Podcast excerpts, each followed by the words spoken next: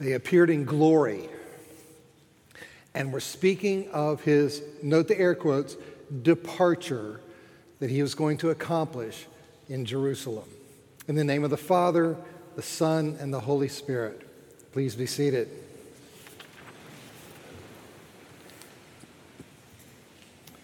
Every year, those of us who follow the, Christian year and the lectionary, every year we go into Ash Wednesday, which is this Wednesday, and the 40 days of Lent to follow, by first getting a glimpse of Jesus' transfiguration, a momentary breaking through of the glory that has always been there and which will be confirmed and even enhanced at Easter. Now, every third year, we're, when we're in the gospel according to Luke, as we gaze into that transfiguration and consider it, we view it through the lens of the exquisite juxtaposition between Jesus' exodus and our transformation.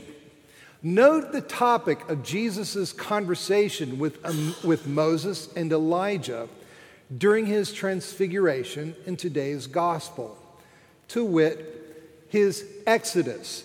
That's the actual word behind the New Revised Standard's unfortunate, weak translation, departure.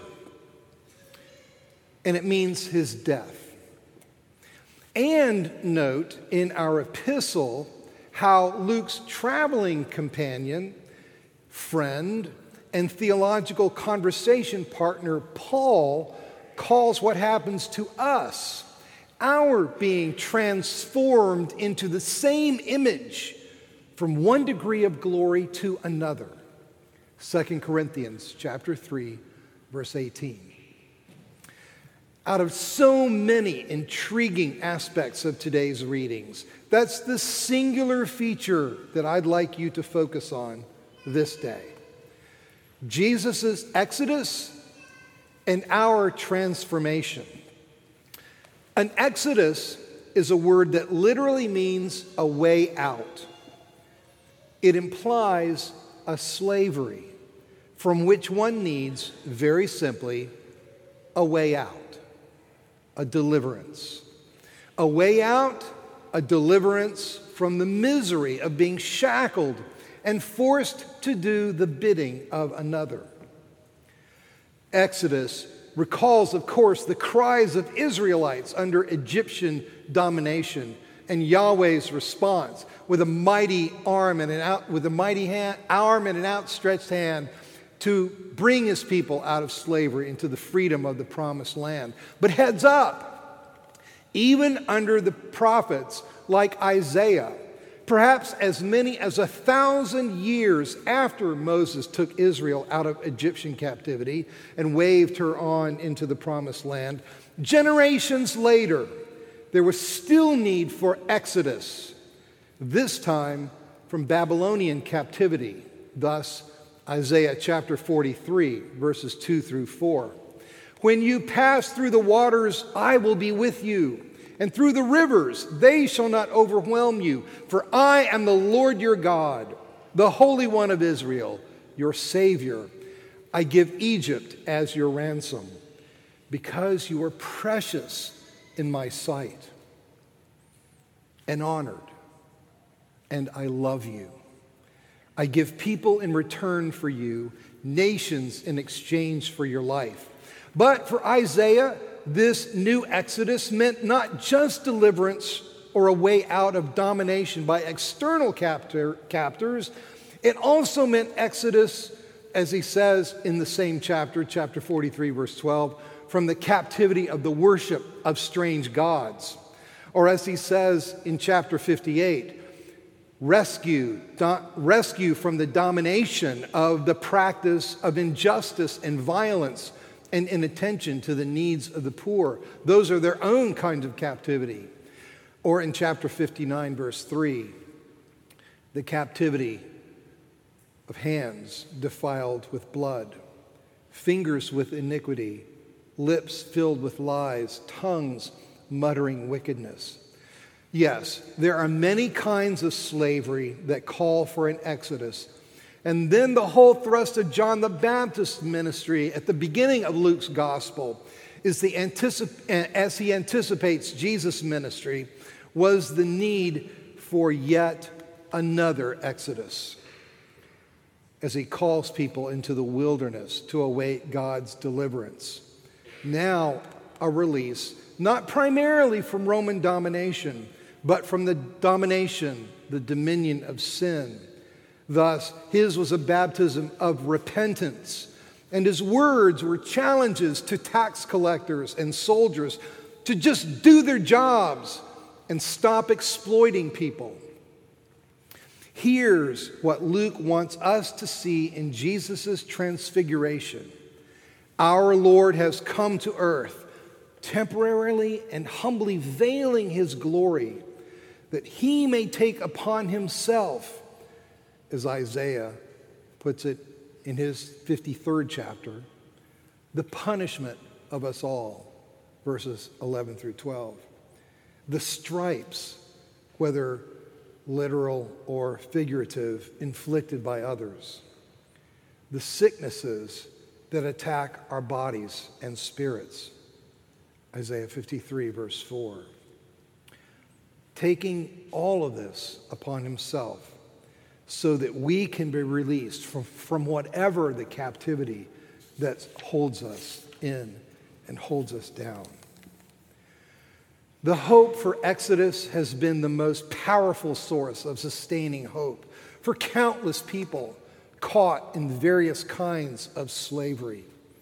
For African Americans under Southern slave owners with hope kept alive through countless spirituals and still sustaining hope as we, even today, work through sla- slavery's sad legacy. Exodus as hope for Jewish Europeans in Nazi concentration camps. Exodus as hope for so many believers caught in webs of dysfunctional, exploitative relationships how many in the room, no show of hands, are trapped, feel trapped in relationships that you just wish you could get out of, that, that feel claustrophobic and that make you feel small? Or an exodus out of besetting sins that oppress, that seem unbeatable. I don't know about you. I trusted Christ personally when I was 18 years old, and I thought, man, there's some stuff in my life that I'm just going to throw off like a bad habit, which they were. This many years later, some of them, I still going, Lord, when? How long? An exodus from the feeling of being abandoned, trapped in a loneliness that finds finds you longing for companionship, for touch, for conversation, for support. During the Lenten season ahead, Jesus extends his gracious hand once again and says, Let me bear this with you and for you. And in the end, let me bury it once and for all in my own tomb that you might live free and unshackled, held in my strong arms forever, where I will work a new thing in you, total and utter transformation into my own likeness. Transformation, in Paul's language, from one degree of glory to another implies the chains falling off, the prisoner being set free, and rising to live a life of liberty, wholeness, dignity, and worth. Hallelujah, with wild abandon and applause, joyful dance, liberation, and freedom. This week, at Jesus' transfiguration, in promise of our, transfigura- our transformation into his image from one degree of glory to another, we sing our Alleluia one last time. and then we set it aside. Then we set it aside for a Lenten season, as the Book of Common Prayer on page 265 puts it a season of self examination and repentance, prayer, fasting, and self denial, and reading and meditating on God's Word. And to that end, I commend to you two things. First, the fasting from some good thing, a fasting that may, that may just whet your appetite for the even better good of your transformation into his likeness. And then, second, the frequent praying and the internalizing of the Ash Wednesday litany of penitence prayer. A prayer that, if, and if you wouldn't mind taking the Book of Common Prayer and turning, a prayer that begins on page 267. The Ash Wednesday Litany of Penitence that begins on 267 of the Book of Common Prayer.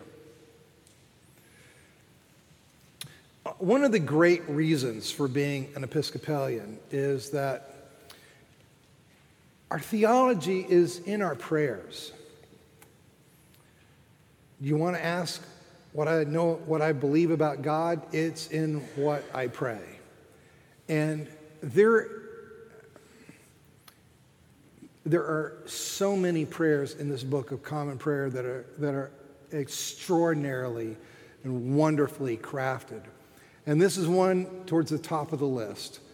It's a prayer that so finely incorporates the seven deadly sins and puts them before the Lord and asks Him to work in our lives. And so I would, I would urge this prayer upon you in these next uh, days before Easter. And if you will, it seems a fitting end to today's meditation for me to ask you to join me in praying the portion of the prayer that begins on the top of 268. And if you would, may I ask you to kneel as you are able.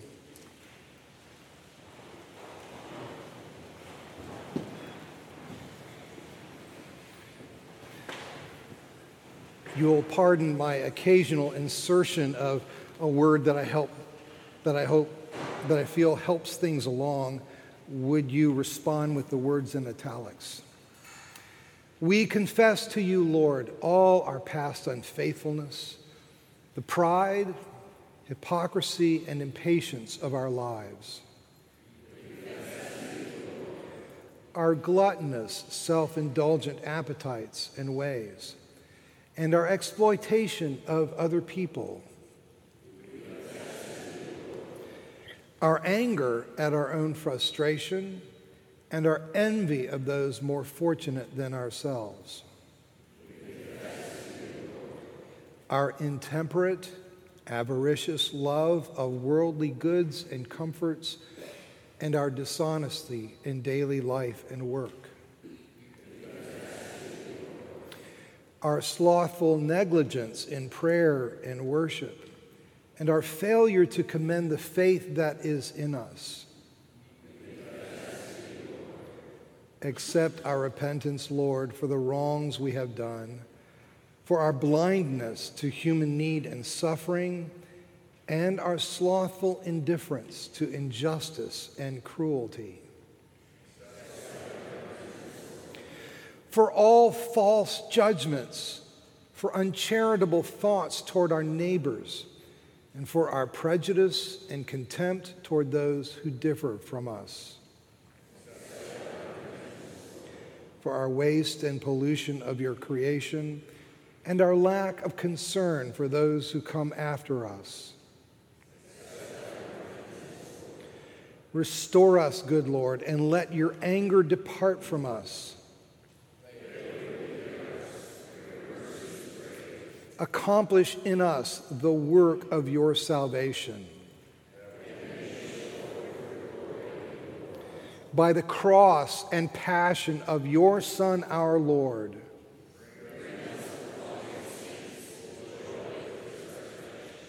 And because we do pray in hope of transformation, that last line one more time. Bring a, a uh, by, sorry, I'm sorry, I messed up. You're doing great, I messed up. By the cross and passion of your Son, our Lord,